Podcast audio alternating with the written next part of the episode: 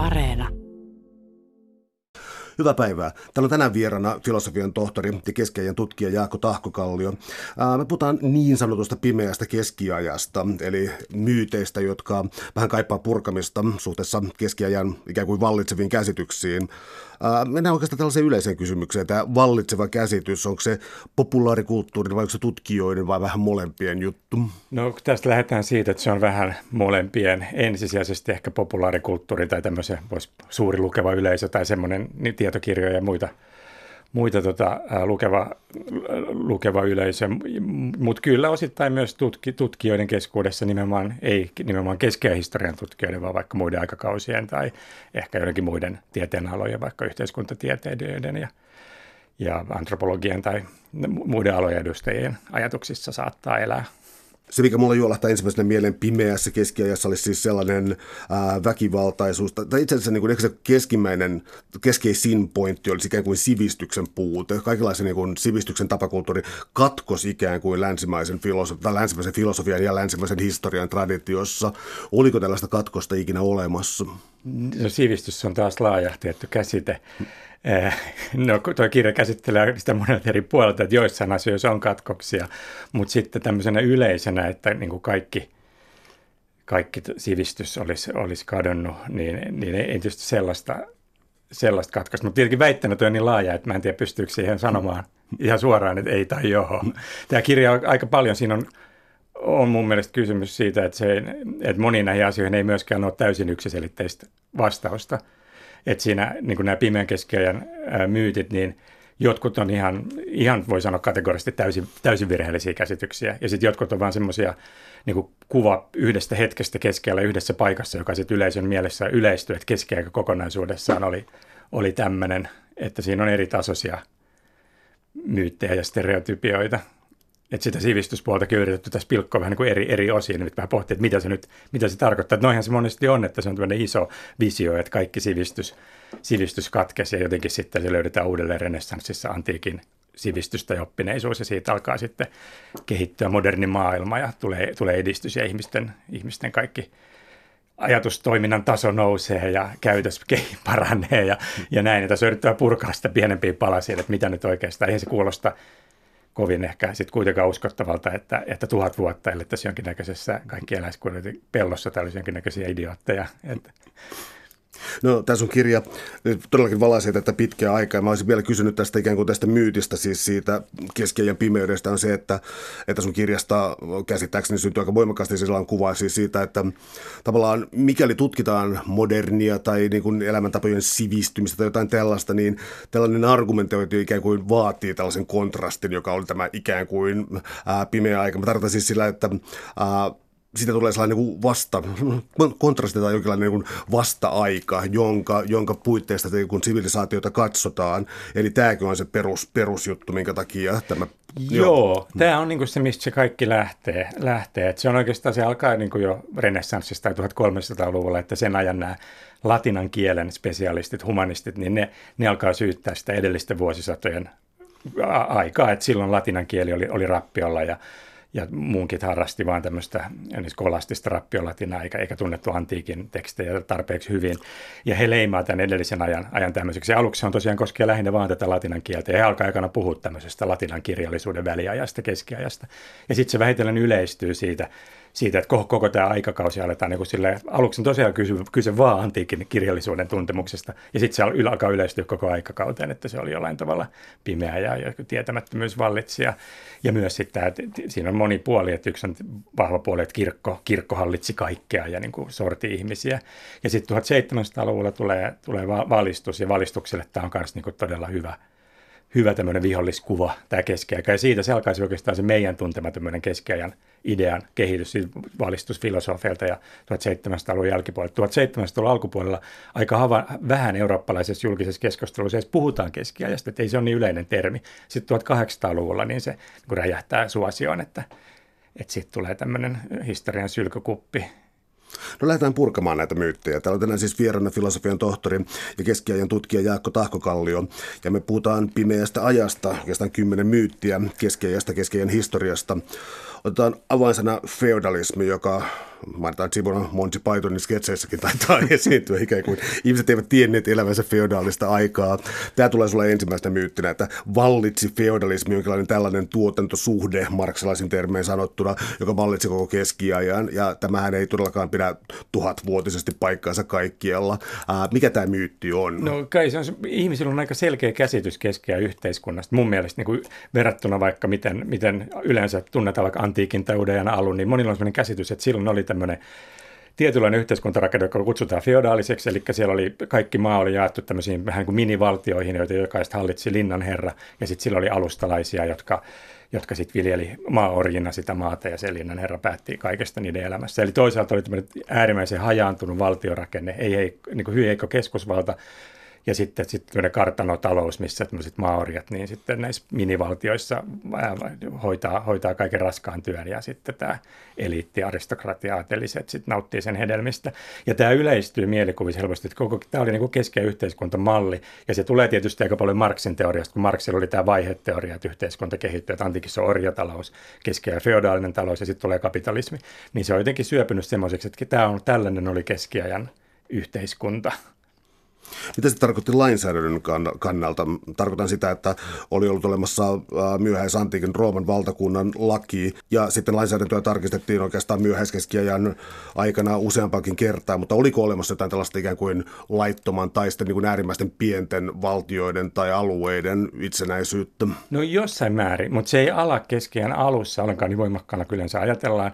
Eli nämä varhaiset Roomaa seuraavat tämmöiset niin sanotut barbaarikuningaskunnat, niin kuin Frankki-kuningaskunta, jos tulee sitten Ranska ja, tai Burgundin kuningaskunta ja näin, niin ne oli kuitenkin suhteellisen vielä järjestäytyneitä valtioita, joissa nyt oli ihan edelleen voimassa kaikki maanomistus ja ja tämmöinen niin julkinen omaisuuden suoja. Et esimerkiksi 500, 600, 700-luvulla ei ollut tämmöisiä minivaltioita olemassa, vaan siellä oli toki aristokraatteja, jotka aatelisi, jotka omisti hirveästi maata, mutta yleensä ne vaikka Ranskassa saattoi omistaa sitä koko Ranskan alueella. Ja se nyt joku tavalla itsessään kertoo, että ei voi olla kaikkien sota kaikkia vastaan voimassa, jos aatelinen voi asua Pohjois-Ranskassa ja omistaa Keski-Ranskassa maata, tai vaikka joku luostari, joka on jossain tota, Elsa-Slotringenin nykyisellä alueella, niin omistaa maita vaikka Britanniassa – ja saa niiltä vuokratuloja, niin se on niin kuin kuitenkin omistussuhteet säilyy ja, ja sellaiset rakenteet säilyy. Sitten vasta niin kuin siinä ihan sydänkeskiajalla, eli 900-1000-luvulla, niin silloin joillain Euroopan alueilla mennään hyvin paikalliseen. Ilman joillain Ranskan alueilla ja vaikka Kataloniassa mennään hyvin selvästi sellaiseen. Silloin on olemassa tämmöisiä linnanherroja hallitsemia minivaltioita, mutta se on aika ohimenevä ilmiö siinä keskeen keskellä, että se ei ole mikään koko keskiaikaa kattava yhteiskuntamalli. Mutta siinä on ollut semmoinen, että ranskalaiset kuuluisat historioitsijat 1900-luvulla, joita on käännettykin monille kielille, vaikka Georges Duby ja Jacques Le Goff on tämmöisiä keskiajan suuria nimiä, joita Suomessakin on luettu, niin ne just sit saattoi tutkimaan semmoisia ranskalaisia alueita, joissa varsinkin tämä Georges Duby, että missä tämmöinen tapahtui. Ja sitten se tutkimus niin kuin pääsi muodostumaan semmoisen standardi, ihan, ihan niin kuin akateemisessakin maailmassa, että sitten monet yleisti sen, että tällaista se oli, että nyt meillä on se dokumentoituna. Mutta totuus on se, että se oli ajallisesti lyhyt aika ja se ei koskaan niin kuin ollut koko Euroopassa tämä tilanne. Miten sellainen teema, mihin varmaan tulee tuossa lopussa vielä uudestaan, mutta ää, tuolta ajaltaan myös kauhukuvia siis siitä, minkälaista mielivaltaa sitten taas maanomistajat käyttivät sitten maa orjiin yhdessä vaiheessa ja, ja, ja ää, muutenkin siis tällainen no siis häikäilemätön väkivalta ja ihmisten hyväksikäyttö, seksuaalinen hyväksikäyttö, tällainen kaikki. Ähm, onko sille pohjaa, tai jos on pohjaa, niin tota, oliko se niin yleistä kuin minkälaisen kuvan tästä saa? No se on aina mihin verrataan. Nyt olihan keskiajan yhteiskunta väkivaltaisempi kuin meidän yhteiskunta, mutta jos sitten verrataan keskiajan sitä koko keskiaikaa historian aikoihin noin yleensä, niin ei se ero mitenkään. Eli jos miettii sillä, että miten paljon vaikka murhia tapahtuu yhteiskunnassa, niin vaikuttaa siltä, että mitä heikompi valtio, sen enemmän murhia keskimäärin. Eli tämmöisissä heimoyhteiskunnissa, mitä tavallaan alkuperäiskansojen keskuudessa, niin tapahtuu kaikkein eniten. Ja sitten keskiajan yhteiskunta on se yhteiskunta, jossa on valtio heikompi, mutta valtio kuitenkin on. Ja niitä tapahtuu vähemmän vaikka murhia kuin näissä tämmöisissä äh, ihan äh, alkuperäiskansaoloissa, mutta toki enemmän kuin vaikka meidän yhteiskunnassa. Sitä on ihan vaikka kvantifioitu, että paljonko henkirikoksia tapahtuu per 100 000 ihmistä ja tämmöisissä ikään kuin primitiivisissä oloissa niin vaikuttaa joku 100 000 vuodessa, 100 000 ihmistä kohti vuodessa, noin 100 murhaa on aika tavallista. Keskiajalla voidaan ajatella ehkä pari 30 murhaa vuodessa, 100 000 kohti oli monilla alueilla normaaleja ja nykyään sitten Euroopassa ollaan suurin yksi murha vuodessa. Eli se sijoittuu sellainen niin kuin väliin. Ja se oli aika samanlaista niin kuin muissa tämmöisissä on valtio, mutta se ei ole niin vahva kuin meidän, meidän valtio. Ei se niin kuin näyttäydy semmoisena minä käsittämättömänä väkivaltana.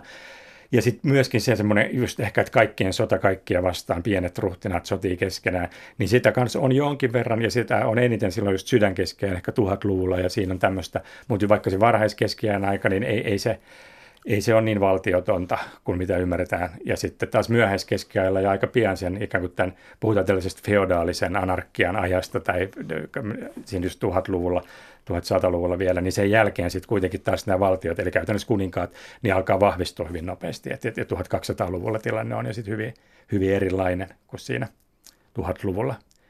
Eli se semmoinen kaikki anarkistisin kausi on aika lyhyt. Täällä on tänään siis vieraana filosofian tohtori ja keskiajan tutkija Jaakko Tahkokallio. Me puhutaan niin sanotusta pimeästä ajasta, oikeastaan kymmenestä myytistä, jotka koskee keskiaikaa.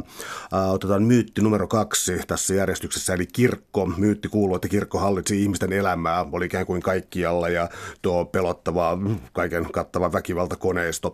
Eli äh, kirkon rooli mä pahoillani näissä kysymyksissä, sanon tässä myös kuulijoille, koska kysymys on to- todellakin koko ajan tuhannesta vuodesta suunnilleen, niin kysymysten ikään kuin asettaminen tarkkaan on aika paha, paha paikka, mutta siis kokeillaan, minkälainen oli kirkon vaikutus tai miten se muuttui tuossa noin tuhannen vuoden no, aikana. No, niin yksi pointti tässä koko kirjasta tavallaan on myös näyttää se, että se on pitkä aika ja sen sisällä mahtuu paljon mm. erilaista.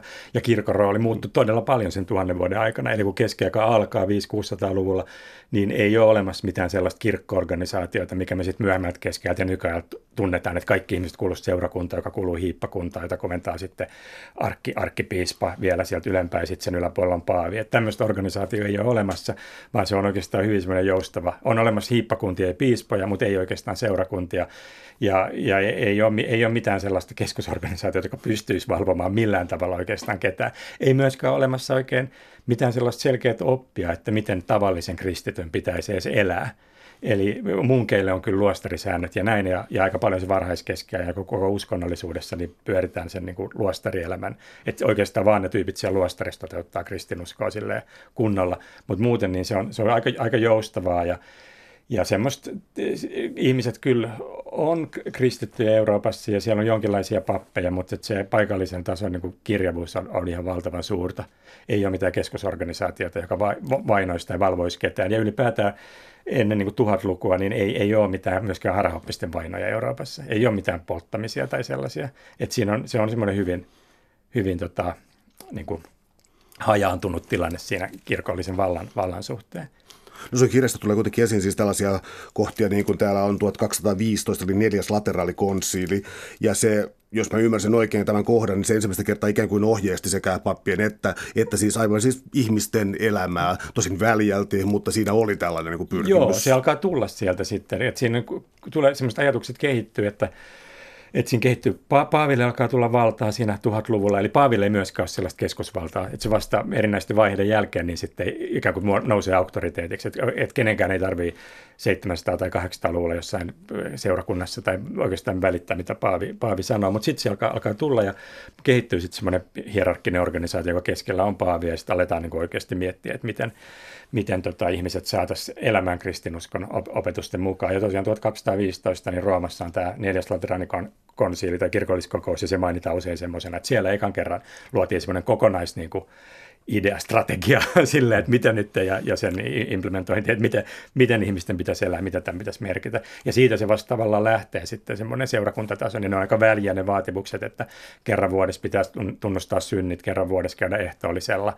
Nämä on ne tiukimmat oikeastaan vaatimukset, vaatimukset maalikoille. Ja samaan aikaan aletaan sitten olla, myös kyllä puuttua enemmän harhaoppeihin ja, ja tämmöisiin tämmöisiin liikkeisiin, mutta se on vasta keskeään lopulla ja tavallaan vasta kun tullaan niin se, semmoinen kirkollisen, kirkkoorganisaation kyky puuttuu ihmisten elämään, niin se kasvaa koko sen keskeään lopun 1200-1400-luvun. Ja sitten se on kaikkein suurimmilla uuden ajan alussa, sitten tulee, tulee, tulee uskonpuhdistusta ja reformaatio, niin sitten 1500-1600-luvulta varmasti sitä aikaa, jolloin kirkolla faktisesti on niin eniten, eniten, eniten tota otetta – otetta ihmisten arkipäivään, että vaikka me Ruotsin valtakunnassa, missä Suomi on 1600-luvulla, niin kirkossa tulee sitten semmoinen kruunun liittolainen ja siellä pappi tavallaan seurakunnalle sitten välittää kruunun käskyjä ja kaikkea tällaista, että et sit siinä vaiheessa niillä on paljon enemmän valtaa kuin suurimman, suurimman osan keskiajan kuluessa.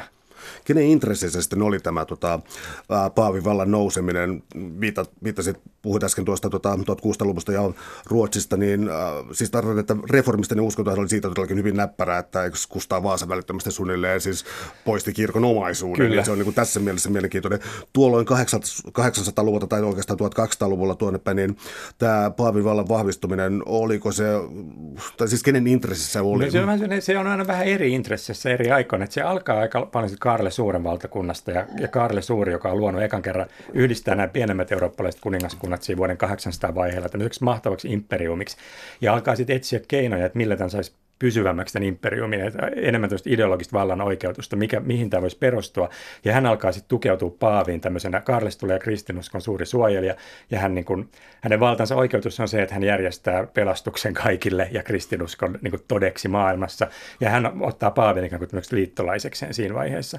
Mutta Kaarlen aikana ja vielä pitkään sen jälkeen on niin kuin hyvin, hyvin tota, tarkka hierarkia siinä, että että tämä keisari valitsee sieltä, mitä hän tarvitsee tästä Paavin ideologia-arsenaalista. Paavi on siellä Roomassa ja häneltä voi tilata lausuntoja, mutta ei, sillä, ei, ei Paavi sinänsä voi niin kuin sanoa keisarille vastaan tai maallisia hallitsijoita vastaan yhtään mitään. Mutta sitten siinä 900, tästä syntyy tavallaan tämmöinen oppi kuitenkin sitten Paavin auktoriteetista ja sitten seuraavien vuosisatojen aikana, 900-luvun kuluessa varsinkin, niin sitten taas kirkonmiehet, jotka kamppailee maallisia hallitsijoita ja monesti myös omia välittömiä lähiesimiehiä, eli piispat, arkkipiispoja vastaan, niin he alkaa sitten hyödyntää tätä paavia. Kun Kaarle Suuri on vähän niin kuin luonut tämän ennakkotapauksen, että paavilta voidaan pyytää kaikkia säädöksiä, niin he alkaa sitten yhä enemmän pyytää paavilta kaiken näköistä, niin viitata Paaviin tavallaan esimiehenä ohi vaikka ark, piispa, vaikka ohi arkkipiispa, niin suoraan Paaviin. Ja syntyy tämmöinen sitten sit nimenomaan Alppien pohjoispuolisessa Euroopassa tämmöinen liike, että aletaan, aletaan niin kuin toivoa Paavilta puuttumista asioihin. Aluksi sen takia, että se on hyvä tämmöinen riittävän kaukainen esimies, jolta voi tilata kaiken näköisiä ideologisia ja laillisia lyömaaseita kamppailussa siinä vaikka omaa lähiesimiestä, eli arkkipiispaa vastaan. Ja sitten sit vähitellen sit syntyy semmoinen ideologia, että ihmiset alkaa oikeasti uskoa, että Paavi voi päättää näistä asioista, Paavin kuuluisi päättää näistä asioista. Ja sitten Paavit itse niin havahtuu tähän, että heillä on käsissään tämmöinen ja, ja sitten tuhatluvun jälkipuolella niin se niin Paavi alkaa sitten oikeasti niin kuin ikään kuin mitata ulos tätä ideo- potentiaalia tästä ideologiasta. Ja siinä vaiheessa sitten maalliset hallitsijat havahtuivat, että hetkinen, eihän tässä näin pitänyt käydä, mutta sitten ei, se ideologia on niin laajasti jaettu, että ei, ne, ei pysty niin kuin täysin peruuttamaan sitä enää. Että se on tämmöinen, se intressi on aina vähän eri paikassa eri aikaa.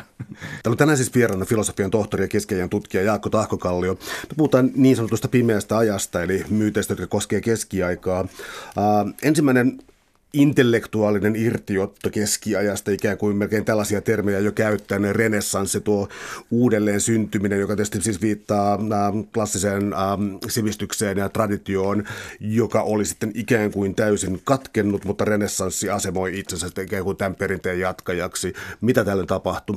No silloin tosiaan renessanssin nämä niin sanotut humanistit niin alkoi alko luoda semmoista ideaa, että edellisen, edellinen aikakausi keskiaika oli hävittänyt nimenomaan antiikin kirjallisen perinnön. Heitä ei niinkään kiinnostanut ehkä filosofia tai tiede, vaan nimenomaan kirjallisuus, eli latinankielinen kirjallisuus aluksi ja sitten kreikankielinen myös. Ja he alkoi niin he alkoi toki tutkia enemmän, enemmän antiikin kirjallisuutta ja myös kreikankielistä, opiskella kreikkaa ja näin. Mutta tota, se, se mustamaalaus, minkä he suoritti, oli kyllä äärimmäisen, äärimmäisen valikoiva.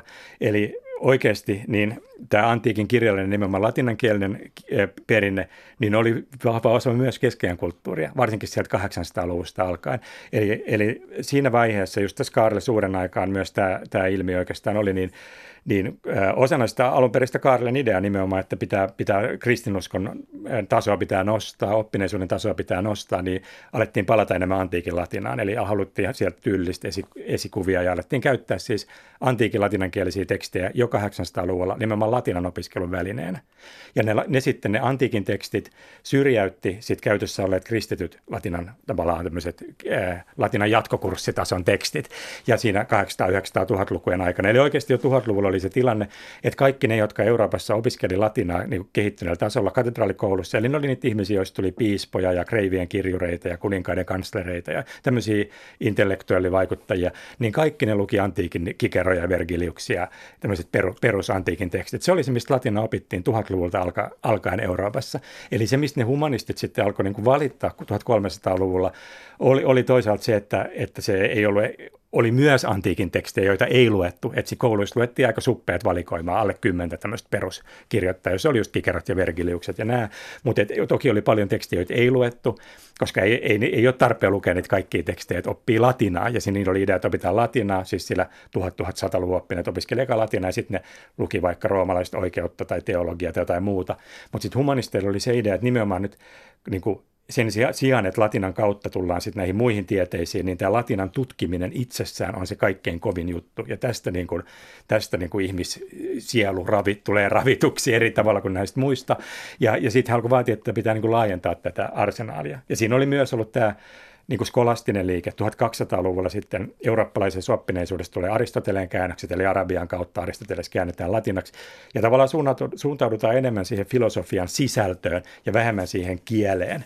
Eli siinä oli tultu pois tämmöistä filologiasta, niin enemmän tämmöiseen loogiseen, loogiseen ajatteluun ja sitten tämä skolastiikka. Ja siitä nämä humanistit ei myös niin kuin, pitänyt, että skolastiikka oli tämmöistä, että siinä ei tämä latinan kauneus päässyt oikeuksiinsa. Eli siinä oli, oli kritiikkiä sitä just viime aikojen kehitystä kohtaan, ne haluaisi mennä vähän uuteen suuntaan, mutta se mustamaalaustyö tuotti niin kuin täysin virheellisen kuvan, joka edelleen elää monien mielissä, että keskellä ei olisi luettu vaikka antiikin näitä kirjallisuuden klassikoita.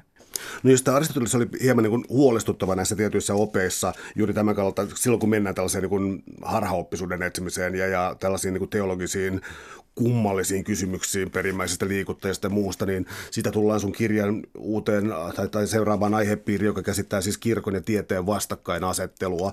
Tästä meillä riittää myyttejä, vaikka kuinka paljon se Galileon se pyörii sittenkin ja niin eteenpäin, mutta olikin, tämä oli mielenkiintoinen tämä sun kirjan, tota, sun kirjan ajatus siis siitä, millä tavalla uskonto ja tiede oli kuitenkin sillä tavalla dialogissa keskenään ja, ja oli tällaisia tieteen marttyyrejä ja muita. Tarkoitan sitä, että kirkko saattoi olla paljon sallivampi, kunhan sitä ei niin valta-auktoriteettina kyseenalaistettu. Joo, aika vähän ne suoranaisesti mitä estää. Ne Aristoteles kiellot, niitä on 1200-luvun kahteen otteeseen tiettyjä Aristoteleen opinkappaleita kielletään opettamasta yliopistossa, niin kuin just tämä oppi sielun kuolevaisuudesta ja maailman ikuisuudesta. Mutta käytännössä niin aika nopeasti annetaan esimerkiksi tämän ekan kielon jälkeen 1200-luvun alussa Paavi antaa synninpäästön kaikille, jotka on lukenut niitä. Kukaan ei koskaan vaivaudu niin kuin sensuroimaan niitä kirjoja, meillä ei ole mitään evidenssiä, että niitä on oikeasti sensuroitu. Ja sitten just Tuomas Hakinolaisen ja muiden kautta, niin käytännössä se koko Aristoteleen korpus on luettavissa ja se on ihan ok lukesta 1300-luvulla. Et siinäkin nyt voi jo tavallaan miettiä, sekin on jonkinnäköinen evidenssi ehkä siitä, että ei se kirkko nyt ihan hirveän tarkka ollut. Että jos on ajattelija, jolla on näin räikeästi periaatteessa kristillisen opin ristiriida, kanssa ristiriidassa olevia väitteitä, niin kuin että sielu on kuolevainen, ja sitten sitä kuitenkin käytännössä saa, saa harrastaa. Että ei siinä oikein ole, niin kuin, ei siinä hirveästi oikein mitään loppujen lopuksi siinä, siinä myytissä, että olisi niin kuin aktiivisesti estetty. Että se on se, nämä, nämä Aristoteleen tuominnat, joiden vaikutus oli aika pieni, ja sitten on tämä Galileo, Galileo-tapaus, joka on sitten 1600 vuoden vaiheella, niin niin niissä sitten tulee selkeästi tämmöinen konflikti. Mutta muuten, jos miettii sitä kirkon roolia, niin, niin vaikka vertaa antiikkiin, niin kirkkohan tarjoaa tavallaan koko se infrastruktuuri, missä tiede tapahtuu. Eli yliopisto-organisaatio, joka syntyy ole itsenäisenä kirkosta, mutta niin kuin sen tosi läheisessä vuorovaikutuksessa sen kanssa. Eli, eli verrat, vaikka antiikissahan ei ole mitään tieteen pysyvää rahoitusta nauttivia instituutioita tai tämmöistä isoa. Ja sitten myöhäis Keski- Euroopassa on aika laaja verkosto yliopistoja, joilla on pysyvä, niin kuin, pysyvä infrastruktuuri tieteelle. Ja sitten samaten myös se, että, että kristillinen kirkko on äärimmäisen kiinnostunut niin kuin nimenomaan teologiassa tästä tieteestä. Eli Aristoteleen ja kaikki, kaikki niin kuin, se lähestymistapa teologiaan on äärimmäisen analyyttinen. Eli on sellainen vähän ajatus, että jos me nyt niin kuin, tullaan oikein, hyvi, oikein hyviksi tässä teologiassa, me voitaisiin vähän jopa palata ehkä ennen syntiin lankemusta olleeseen tilaan, että me saataisiin niin kaikki tieto maailmasta sen, kun me analysoidaan myös niin kuin Jumalan sanaa tämän loogisen analyysin kautta, ja, ja sitten me voitaisiin luoda sekä niin kuin olla varmoja sielun pelastuksesta tai mahdollisimman varmoja, mutta myös luoda maan päälle mahdollisimman hyvät olosuhteet tällä tiedon avulla. Eli ne ottaa tosi vakavasti tämän niin kuin tieteellisen lähestymistä. Se on meidän mielestä pseudotiedettä, se on pyhien tekstianalyyttistä ajattelua, mutta se johtaa sellaiseen kuvioon, missä tieteellä niin kuin, on iso yhteiskunnallinen painoarvo. Eli sillä on väliä, mitä yliopistoissa sanotaan. Ja piispat, paavit, arkkipiispat, kuninkaat, kreivit on kiinnostuneet siitä, mitä yliopistoissa sanotaan. Että se, se on tavallaan pseudotieteellinen keskustelu, mutta se on rakenteena ihan samanlainen kuin sit myö, myöhemmin. Eli siinä, siinä syntyy tämmöinen, että tiede tulee niin kuin yhteiskunnalliseksi voimaksi, tavalla mitä se ei vaikka antiikissa koskaan ole. Et siinä mielessä sillä, ihan sillä niin kuin kristillisellä teologisella tieteellä on mun mielestä iso vaikutus siihen, että tiede, tieteestä tulee niin kuin itsenäinen tekijä yhteiskunnassa. Miten sellainen detalji, jonka vaikutus ainakin jälkipolville on suuri, eli siis heliosentrismi, eli siis, oppi, siis siitä, että maa kiertää aurinkoa. Näistä on ehkä kaikkein, kaikkein hurjimmat kuvaukset jäänyt ikään kuin meidänkin aikaan tästä, tästä asettelusta. Kuinka suuri debatti tämä oikeastaan oli? Kyllä se oli silloin keskiä, se oli vasta keskiään jälkeen, mutta siinä 600-luvulla se oli iso debatti jo, että siinä tota, siitähän se ainoa tämmöinen oikeasti raju suora konflikti Galileo Galileen ja sitten kirkon kanssa tuli. Eli, eli kun Galileo esitti että, että, niin kuin tote, niin kuin varmana totena tänne, että, että maa kiertää aurinkoa. Ja tämä heliosentrismi tuomittiin ihan harhaoppina siinä sen Galileo-afäärin niin kuin monien vaiheiden kautta. Et se, se oli, mutta ei se keskiajalla sinänsä sitä ajatusta sitä tota ajatusta ei oikeastaan vielä esitetty, että sehän oli tämä Ptolemaiksen maailmankuva, eli antiikin auktoriteetin antama maailmankuva, että maa jossa maapallo on maailman keskipiste. Ja sitä ei niin kuin, keskiajalla ei tehty sellaisia havaintoja, jotka olisi antanut aihetta kyseenalaistaa sitä. Että se oli vasta sitten niin kuin kaukoputkitekniikan kehittyminen 1500-luvulla, joka oikeastaan, se oli oikeastaan se, mistä se tuli sitten. Tämä. Oli siinä jotain muitakin vihjeitä tähtitieteellisissä havainnoissa, mutta se oli se ratkaiseva, ratkaiseva juttu. Se sijoittuu keskiajan, keskiajan jälkeen, että sikäli keskiajalla sitä konfliktia ei ollut. Mutta siihen heliosentrismiin juttuun, niin siitä se niin kuin alkoi, alkoi tästä konfliktista rakentua myös se, sit se idea, että, että keskiajalla kirkko, niin kuin tämä, tavallaan se oli katolisen kirkon tämmöinen iso, iso tiede, tiedemoka, ja sitten se niin kuin, sit, sit syntyykin ajattelu, että kun uuden ajan alussa katolinen kirkko teki näin, niin sitten kun keskellä katolinen kirkko ikään kuin oletetusti oli vielä mahtavampi, niin sitten se varmaankin vielä teki kaikkia tällä paljon enemmän. Ja siitä on tullut se yleinen mielikuva, että se oli tosi repressiivinen ja sorti tiedettä. Mutta ei sillä oikein sieltä keskiajan puolelta löydy just tähän, tähänkään liittyen mitään Otetaan tästä yksi esimerkki, jos jatketaan samaa teemaa. Täällä on siis tänään vieraana filosofian tohtori ja keskiajan tutkija Jaakko Tahkokallio. Me puhutaan niin sanotusta pimeästä ajasta, eli keskiajasta ja sitä koskemista myyteistä.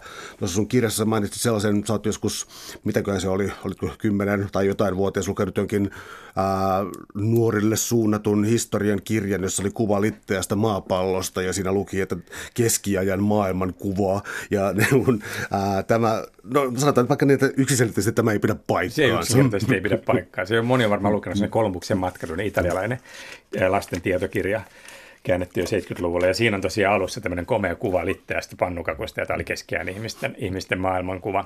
Ja se on niin tämmöinen ihan absoluuttinen myytti, että ei ole niin oikeastaan mitään evidenssiä sille, että kukaan keskiajalla olisi, olisi uskonut siihen. Että on, on kaksi myöhäisantiikin kristittyä ajattelijaa, siis kymmenien tai satoja ajattelijoiden joukossa, jotka niin kuin väittää, että maapallo olisi litteä.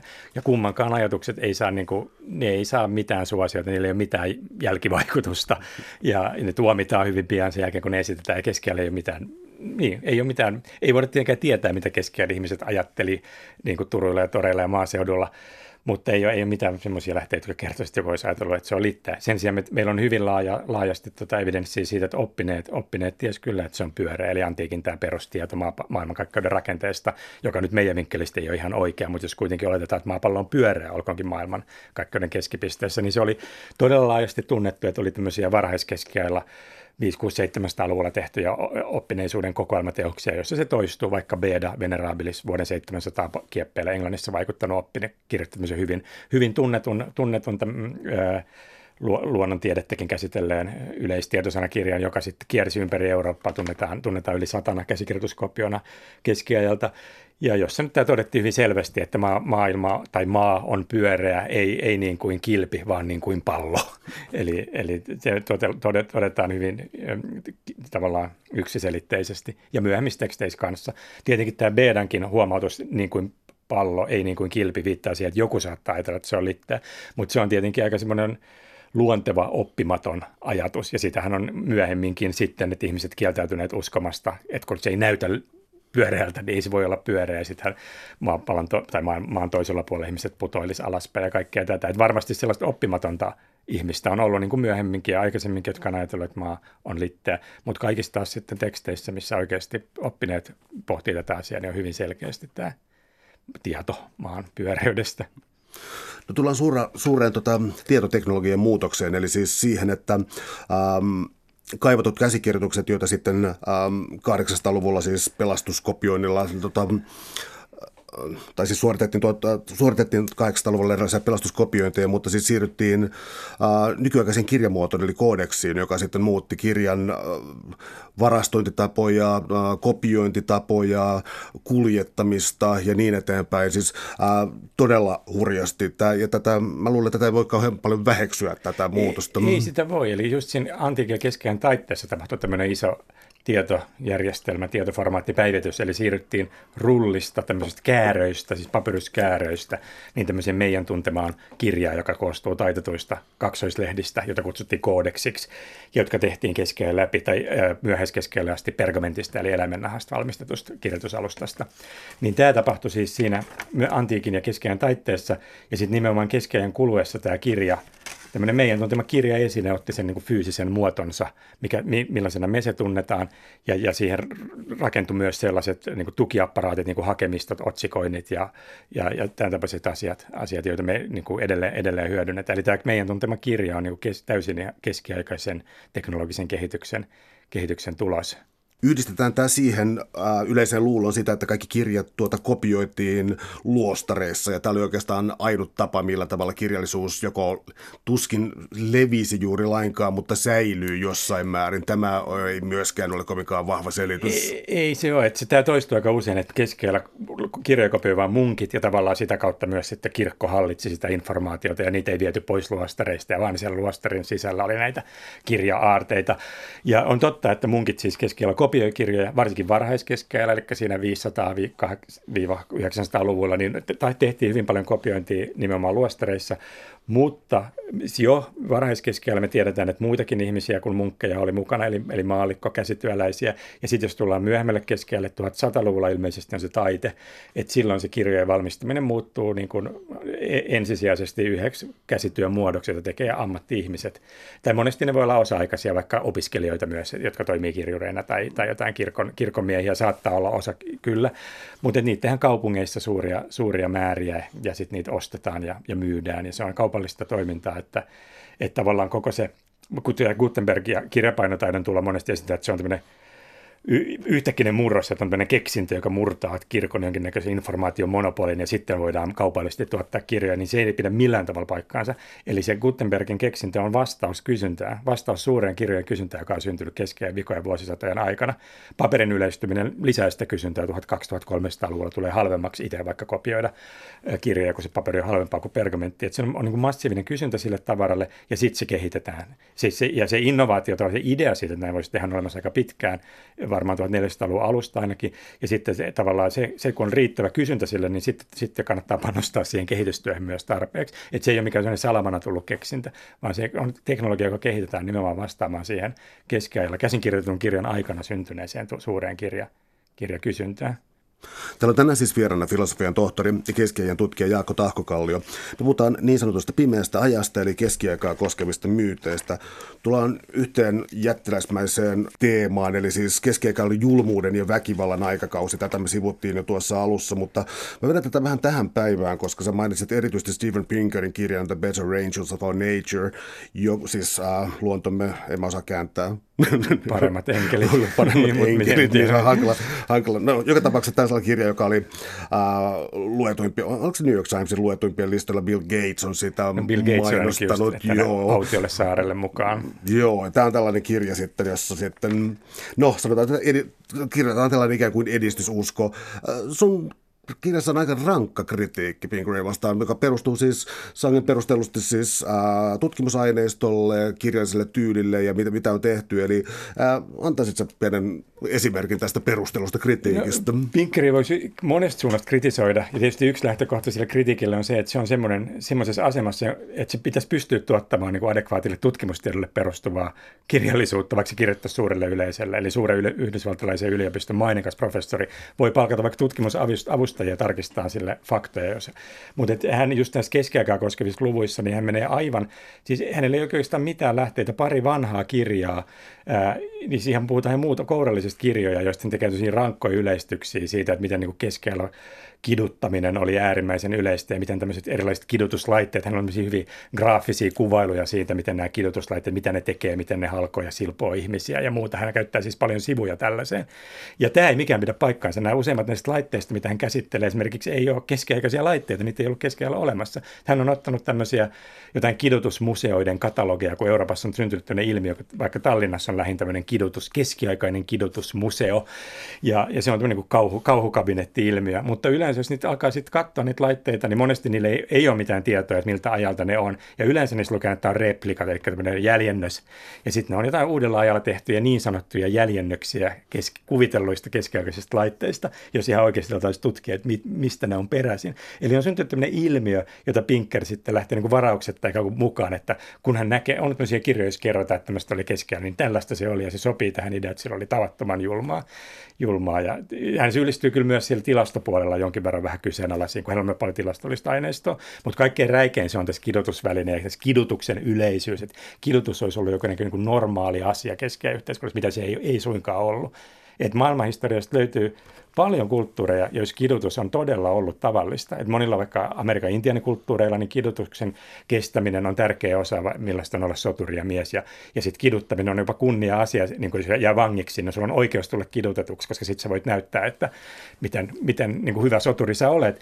Ja, ja ne kidutukset oli todella rankkoja. Ja sillä oli siis selkeä kulttuurinen rooli. Tai jos mennään muinaiseen Assyriaan, niin siellä todella hallitsijat niin seivästytti suuria määriä ihmisiä ja julmuuden osoittaminen oli niin kuin iso asia. Mutta keskiään yhteiskunta ei ole semmoinen asia, jos julmuuden osoittaminen olisi ollut yleisesti hyväksyttyä, tai jos se kiduttaminen olisi ollut edes juridisessa järjestelmässä mitenkään niin kuin tavattoman yleistä tai raakaa. Että se yleistyy myöhäiskeskeillä, aletaan käyttää juridista eli oikeudenkäynnin osana, lähinnä 1200-luvulta alkaen, niin, niin kidutusta. Että se on ihan totta. Ja sitten myös on myö- keskeltä tunnetaan tämmöisiä raakoja, tuskaa aiheuttavia kuolemantuomioita, eli on näitä repimisiä ja polttamisia, ja ne on, mutta ne on suhteellisen harvinaisia keskellä. Se ei ole missään nimessä kuolemantuomion perustapa revityttää ihmistä kappaleiksi tai silpoa se jäsen kerrallaan, vaan se keskellä annettiin paljon kuolemantuomioita ja melkein 95 prosenttia uskotaan sanoa hirttämällä. Ja sitten on mestauksia ja polttamisia sitten toki jonkin verran. Mutta ne, on, ne, ne semmoiset graafiset kuolemantuomiot, mitä sitten on paljon toistettu tutkimuksessa, ne on aika poikkeuksia. Ja yleensä ne liittyy johonkin poliittiseen maanpetokseen tai tällaiseen, että halutaan todella tehdä varoittava esimerkki, niin kuin symbolisesti hajottaa se petturi. Että se ei ole ollut normaali, normaali tapa.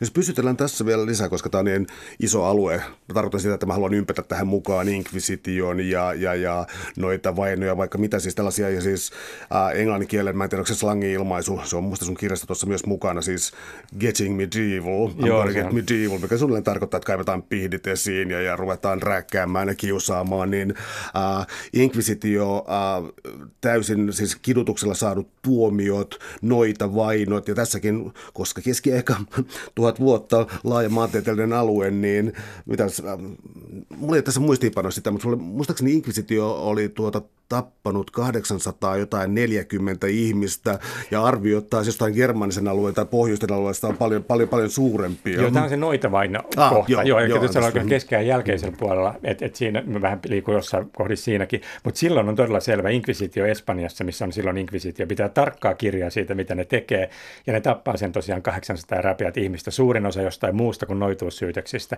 ja saksankielisessä Euroopassa sitten poltetaan kymmeniä tuhansia ihmisiä noitia, monet ilman oikeudenkäyntiä ja lynkatia ja kaikenlaista. Eli inkvisiitti oli hyvin systemaattinen siinä, mitä se teki, ja aika rajoitettu nimenomaan siinä noitavainovaiheen, siis todella vähän. Inkvisiitio ylipäätään, niin kuin semmoista organisaatiota kuin inkvisiitio ei ollut keskellä olemassa. Eli inkvisiittoreita, ihan 1400-luvun lopussa syntyi Italian inkvisiitio, ja ihan keskellä lopussa siis syntyi Espanjan inkvisiitio, mutta niin suurimman osan keskiaikaa ei ole sellaista organisaatiota. Inkvisiittoreita alkaa tulla 1200-luvulla, ja se inkvisiittorihan tarkoittaa tutkijaa. Se on niin kuin tut, inkvisitio on tutkinta, ja niiden tehtävä oli tutkia erinäköisiä väärinkäytöksiä. Suuri osa niistä oli hyvin tämmöisiä banaaleja, joita että pappi, syytetään, että pappi käyttää väärin kirkon rahoja. Ja sitten painan toimeen inkvisitio, eikä todellakaan missään vaiheessa puhetta, että ketään kidutettaisiin tai muuta. He tutki myös harhaoppisyytöksiä ja niistä heidät tunnetaan. Ja oli, oli myös laajoja tämmöisiä harhaoppi niin kuin alueellisia keskittymiä, että vaikka Etelä-Ranskassa tämä niin sanotut Katari, Katari oikeudenkäynnit, niin oli, oli, oli paljon inkvisiittoreita ja se on ihan totta, että sellaista tapahtui. Mutta suurimman osan ajasta niin kuin nämä inkvisiittorit niin teki kaikkea semmoista perustutkintaa ja lisäksi se oli, niin kuin, tavallaan se oli edistyksellistä rikostutkintaa, että se on nimenomaan tutkinnallinen se prosessi, eikä perustu jollekin van, valoille. Että et varhaiskeskiään oikeuskäytäntö perustui hyvin paljon tällaisille, ei ollut, ei ollut teknistä tutkintaa, ei ollut auktoriteettia myöskään monilla paikoilla, joka voisi tehdä niin kuin puolueettoman laajan ä, rikostutkinnan, niin perustui sitten valoille, todistu, tämmöisille niin kuin luonnetodistuksille, tai että ihmisen piti hankkia riittävä määrä niin sanottuja kanssavannoja, jotka todistaa, että hän on hyvä mies ja tekisi tällaista. Että oli tämän tämmöisiä prosesseja, joita sitten kirkko piti huonona, tai sitten oli myös näitä Jumalan tuomioita, näitä niin sanottuja tuli- ja vesi, vesikokeita, joita sitten 1200-luvun alussa kirkko kielsi, että näin, ei näin kuulu toimia, vaan, ja nimenomaan kirkko oli tavallaan edelläkävijä tämmöisessä tutkinnallisessa prosessissa. Mutta sitten siinä oli se vastapuoli, että kun ei enää haluttu suostuttu ottaa näitä valatodistuksia tai Jumalan tuomioita, ja ei ollut moderni teknistä tutkintaa, niin, niin sitten mitä jos mennään umpikuja, mitä sitten tehdään. Ja sieltä löytyi sitten tämä kidotusapuvälineeksi vanhasta roomalaisesta, siis antiikin roomalaisesta oikeudesta. Ja sitä alettiin sitten käyttää, käyttää tota, lä, lähinnä siis niinku ihan, ihan rikosoikeudessa, siis ei niinkään inkvisitio ollut se niinku ensisijainen että inkvisitionkin tutkinnoissa se oli sitten maallisen oikeuden väki tai maalliset ihmiset, jotka tekivät sitä kiduttamista, jos oli tarve, mutta nimenomaan niin rikosoikeudessa sitten niin ihmisiä myöhäiskeskeällä tunnustuksen saamiseksi kidutettiin. Ja siitä määrästä paljon kidutettiin, vaikea sanoa ihan tarkkaan, mutta vaikuttaa nyt, että ei se ihan niin kuin, sekään aivan niin kuin joka päivästä ollut. Mä haluan korostaa kuulijoille, että mun äskeinen kysymys, joka siis käsitteli keskiä ja väkivaltaisuutta ja mä ympäsin sen inkvisition ja noita vain. Tämä noita vain, tässä on täysin tyypillinen ajatusvirhe, mitä vastaan tässä kirjassa siis hyökätään näitä myyttejä vastaan, koska noita vainot itse asiassa 1600-luvulle tullessa, siis uuden ajan myötä ja vielä 1700-luvun puolella, ne olivat kaikkein voimakkaimpia silloin, eivätkä suinkaan keskiellä, eli juuri syyllistyy siihen typeryyteen, niin kun, jossa ympätään kaikki väkivalta siihen, että tota, syvässä ne on. Syvässä Kyllä, ne on. Joo, se, niin vasta ihan keskellä lopulla oikeastaan 1400-luvulla aletaan niin nähdä esikaikoja, ja sitten 1500-luvun jälkipuolella niin tulee se niin iso aalto. Yksi hyvin kummallinen väite on, tuota, yhteiskuntatieteelle voi olla tuttu Norbert Eliasin sivilisaatioprosessi, ja, ja, ja se on muistaakseni käännetty suomeksi. Ja, tota, mutta tämä ajatus, että keskien ihmiset oli erilaisia lapsia, impulsiivisia, ehkä niin kuin lapsellisen despoottisia tai sadistisia, myös lapset kykenee mitä kummimpaan julmuuteen. Mutta tämä ikään kuin impulssikontrollin täyskehittymättömyys ja lapsen omaisuus. Mistä ihmistä tällainen kumpuaa? Se on niin kuin jännittävä. Se, se tulee jostain sellaisesta se on vähän sukua semmoiselle 1900-luvun alun niin joillekin antropologisille ajatuksille, että ihmisellä on hyvin, ihminen kasvaa tämmöisestä jonkinnäköisestä kulttuurisesta hengenlapsuudesta jonkinnäköiseen aikuisuuteen. Ja antropologit toki sitä aika pian, kun ne alkoi oikeasti enemmän ja systemaattisesti tutkia eri kansoja, niin tajusivat, että eihän mitkään kansat ole tällaisia. Että kulttuuri on pohjimmiltaan kontrollimekanismi. Eli kaikki niin kuin, toimivat kulttuurit, ne ihmiset toimisivat siellä impulssien varassa, mitenkään, vaan ne toimii niin kuin ihmiset toimii, eli niiden, niiden on joku koodisto, joka säätelee niiden käytöstä. Mutta tämä jotenkin sitten jäi niin kuin nimenomaan keskiajan puolella elämään. Siinä oli, osittain se liittyy näihin ajatuksiin lapsuudesta, oli tämä Philip Ariasin lapsuuden historia, jos tultiin niin kuin, esittiin semmoinen ajatus, että keskiajalla ei olisi ollut lapsuutta, lapsi ei olisi niin kuin kasvatettu, niistä olisi tullut välinpitämättömiä, ja sen jotenkin pariksi sopi hyvin, että kun on tämmöinen tämmöinen lap, täysin välinpitämätön kasvatus ja, ja tämmöinen turvaton ja jotenkin ihan kulttuurisesti olematon lapsuus, niin siitä sitten syntyy tämmöisiä ihmisiä, joilla on puutteellinen impulssikontrolli, jotka räjähtelee ja on tunteiden vietävissä. Ja se toistuu aika usein nykyäänkin, jossa, ihan jossa lehtijutuissakin saatetaan viitata, niin kuin, että keskiään ihmiset oli sellaisia, että ne pidäkkeettömästi aina niin kuin heittäytyi kaikenlaisiin tunnetiloihin ja oli semmoisia täysin tavallaan irrationaalisten impulssien, impulssien vietävissä koko ajan.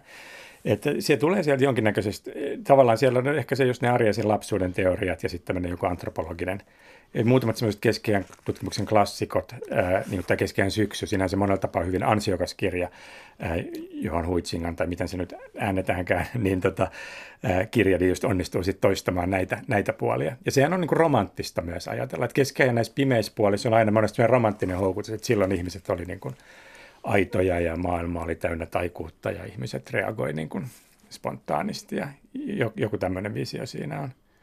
Täällä on tänään siis vieraana filosofian tohtori ja keskiajan tutkija Jaakko Tahkokallio. Me ollaan puhuttu keskiaikaan koskevista myyteistä, niin sanotusta pimeästä keskiajasta.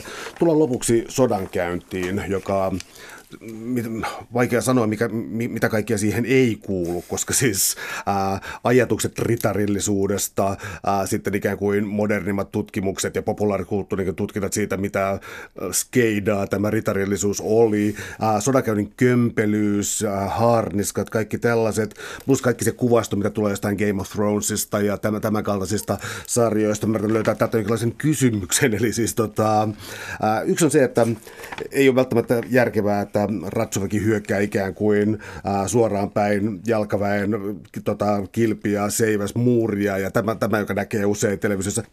Ää, pikemminkin on, oli hyvin tehokasta jotenkin tuota vastustajia tällainen infrastruktuuri tai logistiikka ja tavallaan tappaa nälkään. Oliko Joo. tämä yleisempi? Tämä on yleisempi. Tämä on se, mitä sodankäynti suurimmaksi osaksi on. Eli just vaikka tämä Englannin Richard ensimmäinen eli leijonamieli kuuluisin varmaan keskeinen soturikuningas, joka kävi niin kuin pari 30 vuotta koko hallituskautensa, niin sotia joka vuosi, niin kävi muistaakseni kolme tämmöistä varsinaista kenttätaistelua koko uransa aikana, vaikka hän oli siis joka vuosi soda, sodassa. Eli siitä voi jo päätellä, että se sodankäynti enimmäkseen oli jotain muuta. Et se on semmoinen kans näitä keskiaika vastaan uusi aika tämmöisen asettelun omituisia harhoja, että keskiaikainen sodankäynti olisi ollut sitä, että ritarit rynnäköi toisia ritareita tai sitten ehkä huonosti asistettuja maoria vastaan, ja se on niin kuin se sota, ja sitten tulee uusi aika, että järjestäytyneet armeijat ja jalkaväki ja tämmöiset keihäsmuurit ja musketit, ja se lopettaa tämmöisen älyttömän keskiaikaisen ritarisodankäynnin, mutta ei se keskiajan sodankäynti nyt ehkä tavallaan sen ajan ihmisten kannalta valitettavasti niin ollut sen niin kuin tehottomampaa tai älyttömämpää, vaan se oli ihan, se oli, se oli tota moni, moni ase, laji yhteistyö, sodankäyntiä. Eli keskiaikaiset armeijat, niin niissä oli aina myös jalkaväkeä, niissä oli monesti vaikka polttamisen, niin kuin tuli sodankäynnin spesialisteja, jotka sitten poltti viljavarastoja, ja niissä oli kevyttä ratsuväkeä, joka tiedusteli, ja niissä oli rats, raskasta ratsuväkeä, joka rynnäköi, ja niissä oli piiritysspesialisteja, jotka rakensi, rakensi ballistoja ja katapultteja. Et se oli niin kuin, niin, pieni muotosta siis, koska valtioiden kassat oli pienempi, eli armeijoiden koko oli kyllä pienempi kuudella. Et siinä tapahtui iso muutos 1500-1600-lukujen kuluessa, mutta ei se ollut niin kuin sen älyttömämpää tai mitenkään pelkästään ratsuväkivetosta se sodankäynti. No mä haluaisin puuttua tuohon äh, armeijan kokoon vielä siis siinä mielessä, että tota, mä olen ihmetellyt joskus, että mikä saa ihmisen milläkin aikakaudella äh, tota, heittämään henkensä jonkin edestä. Nationalismi on sellainen, se on niin monimutkainen ja syvä tarina, että se täytyy tavallaan ottaa erikseen, mutta ennen sitä palkka-armeijat ja sitten toisaalta ikään kuin tällaiset läänitysarmeijat. Ja siis todellakin, siis mainitsit, että Rooman aikana siis äh, sotajoukkoja puoli miljoonaa miestä sotajoukoissa, äh, keskien aikana noin, noin kymmeniä tuhansia saattoi olla. Eli siis tämä logiikka, eli Rooman aikana ikään kuin julkinen sektori on laaja, on verotusta, on virkamiehiä, on julkinen sektori ja on palkka-armeija, joka on todella laaja. Ja sitten tämä keskien olosuhteessa aivan erilainen tapa ää, niistä, jotka sitten loppujen lopuksi siellä sotivat. Tota, tämä on mun mielestä niin jo lukuina tämä on niin, jär, niin uskomaton ero, plus siis se, että jos hallintomalli perustuu verotukseen ja virkamiehiin ja tämän kaltaiseen, niin ää, nämä oli sitten jo niin kuin selkeästi aivan eri asioita. Joo. Et jos joku siinä niin kuin Rooman ja keski, Rooman valtakunnan keskiään välissä todella niin kuin romahtaa, niin se on tämä julkisen vallan ulottuvuus. Eli Rooman valtio oli, valtakunta oli esimoderniksi valtioksi käsittämättömän iso ja tehokas, että ne keräsivät siltä koko alueelta valtavat verotulot, josta varmaan puolet meni siihen armeijaan. Eli lähinnä se julkinen, julkinen sektori oli melkein yhtä kuin armeija. Ja, ja, ja sitten tota keskiajan, keskiajalle tullessa, niin sitten oikeastaan kaikki, se, on, se on valtava muutos. Eli kaikki nämä kuningaskunnat, joita seuraa sitä Rooman valtakuntaa, niin se hajoaa lännessä, ei, ei idässä kaikki, niin luopuu verotuksesta eli maan verottamisesta. Siitä, ja siitä, sitä kautta ne sitten luopuu myös palkka, palkka-armeijasta. Et esimerkiksi tuolla Egyptissä roomalainen verotus säilyy, ja niin kuin islamin arabivalloitus edelleen jatkaa, sen jälkeenkin se jatkuu, että siellä säilyy maavero, etenkin joilla Rooman valtakunnalla säilyy, lännessä se loppuu, ja sitten armeija perustuu tavallaan tämmöiselle pohjimmiltaan niin kuin kaikkien vapaiden miesten velvollisuudelle olla tarvittaessa sotilas, niin, niin se on sitten se, niin kuin, tai soturi, niin se on ehkä se keskeinen niin yleisin se armeijan, armeijan tavallaan periaate. Ja sitten siinä syntyy keskien kuluessa, sitten syntyy tämä tämmöinen erikoistunut eh, niin kuin ritari, ritariluokka käymään sotia, mutta se ei missään vaiheessa keskiaikaa sodankäynti ei ole oikeasti pelkästään se ritariluokan asia, vaan koko keskiajan läpi, niin sitten niillä rajatummilla tuleilla, joita hallitsijoilla on, kun niillä ei ole sitä maaverotusta, niin sitten ne tota, kyllä palkkaa sotureita ja sitten myös muilla kuin, niin kuin ritareilla on tämä sama asevelvollisuus, jos ne on vapaita, vapaita miehiä, niin sitten, sitten tota, omistaa jotain aseita tai tulla, tulla sitten tarvittaessa taistelemaan kuninkaan puolesta. No tullaan lopuksi siis, sitten vielä siis siihen, että tieteellinen maailmankuva, mitä tässä edustetaan, niin ähm, perustuu tietyllä tavalla valistuksen lupauksia, myös irtiottoa kaikesta irrationaalisesta ja pimeästä, eli keskiajasta. Eli se, että puhutaan ikään kuin tieteellistä tekstiä, myös ikään kuin sulkee keskiajan ulkopuolelle, mutta tämä sulkeminen ei ole välttämättä perusteltua. Miksi? No si- No siis, jos annetaan valistuksen narratiivia, että on tämmöinen tieteellisen maailmankuvan kehitys, ja niin poispäin, niin kyllä keskiaika on, keskiaika tehdään iso osa siitä taustatyöstä, mistä se lähtee syntymään. Että jos, jos halutaan, se on aina eri kysymys, halutaanko historia katsoa tämmöisenä päämäärähakuisena prosessina, mutta jos mietitään nyt meidän arvojen, arvoista käsiä, meille tärkeitä arvoja, ja mistä ne on lähtenyt muovautumaan, niin kyllä keskiajan rooli, keskiajalla on silloin iso rooli niissä kehityskuluissa. Eli toisaalta just tämä niin kuin tiedeinstituutioiden synty, tavallaan se, että tiede saa julkisessa keskustelussa sijaan.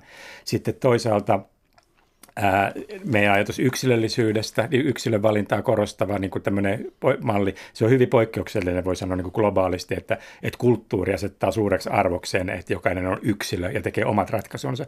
Niin tämä on myös jotain sellaista, joka syntyy nimenomaan niin keskeinen kristillisessä kontekstissa, aluksi aika rajatuskontekstissa, eli että yksilön pitää voida tehdä uskonnollista suuntautumista koskevat valintansa, eli ollako luostarissa, mennäkö naimisiin, eikö mennä, kaikki tämmöiset. Kirkko alkaa kamppailla sen puolesta, että näissä yksilön ratkaisuja, eikä suvun.